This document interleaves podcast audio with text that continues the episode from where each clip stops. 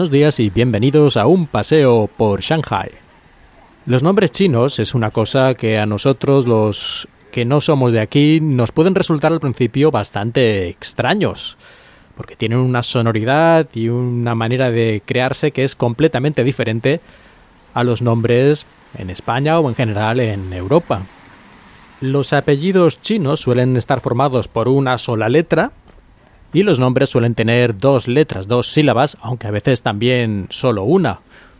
Y es cierto que aunque a nosotros nos parezcan los nombres chinos bastante misteriosos, si realmente conoces el significado de las letras, muchos de ellos son francamente bonitos, como lluvia tranquila o nube brillante, que casi casi parece un poco como los nombres de los indios norteamericanos, de los nativos americanos. Supongo que este tipo de nombres tienen en cierta manera más sentido que muchos de los nombres que utilizamos hoy en día en Europa que tal vez originalmente sí tenían algún sentido, supongo que muchos de ellos sí, pero a estas alturas ya no sabemos realmente qué significan. ¿Qué significa María o qué significa Pedro? Pues seguramente tienen un origen y un sentido, pero la gente ya no piensa en eso. En cambio, en China está muy claro, ¿no? Los, muchos de ellos, sus, sus letras, sus símbolos, reflejan el sentido de manera bastante directa.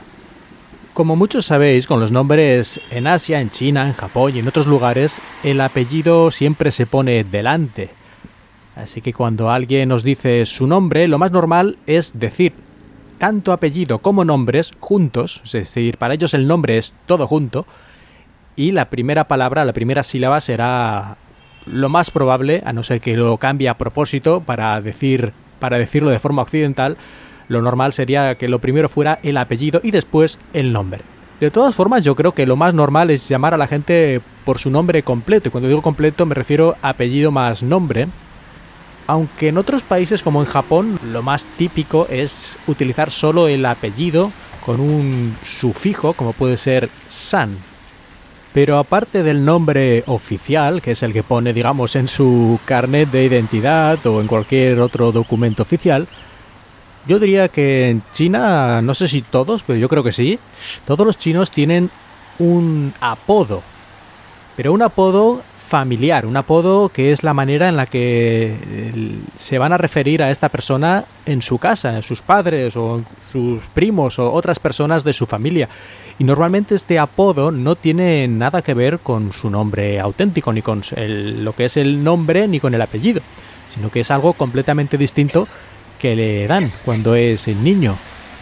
Estos apodos suelen ser como muy cariñosos y como la mayoría de las veces cuando se le quiere dar un nombre cariñoso a algo en chino, lo que se hace es repetir dos veces la misma sílaba.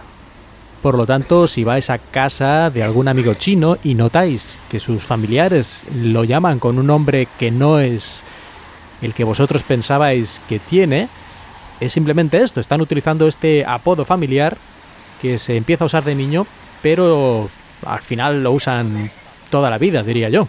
Alguna vez he escuchado, aunque esto la verdad es que no estoy muy seguro de si es realmente así o me lo estoy medio inventando, me suena a mí que alguien me dijo que estos apodos se utilizaban tradicionalmente como una manera de hacer que la muerte no pudiera encontrar a los niños. Porque si utilizabas un nombre auténtico, la muerte entonces sabía quién era el niño y podía llevárselo. Esto imagino que era en las épocas en las que había una gran mortalidad infantil, que en realidad en la historia de la humanidad ha sido prácticamente siempre hasta hace cuatro días, como quien dice.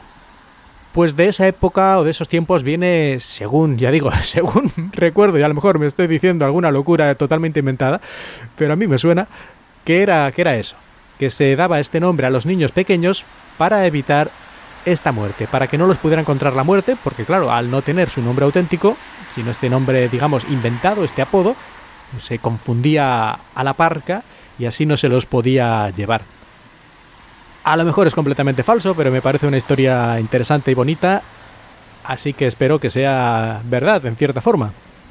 Si alguno de vosotros tiene constancia de esta historia o conoce el origen de estos apodos que se dan en las familias chinas, mira, podéis hacer saber en arroba paseo Shanghai en Twitter o en los comentarios en Emilcar FM. Hasta aquí el episodio de hoy, muchas gracias por escuchar y espero que hayáis disfrutado de este paseo por Shanghai.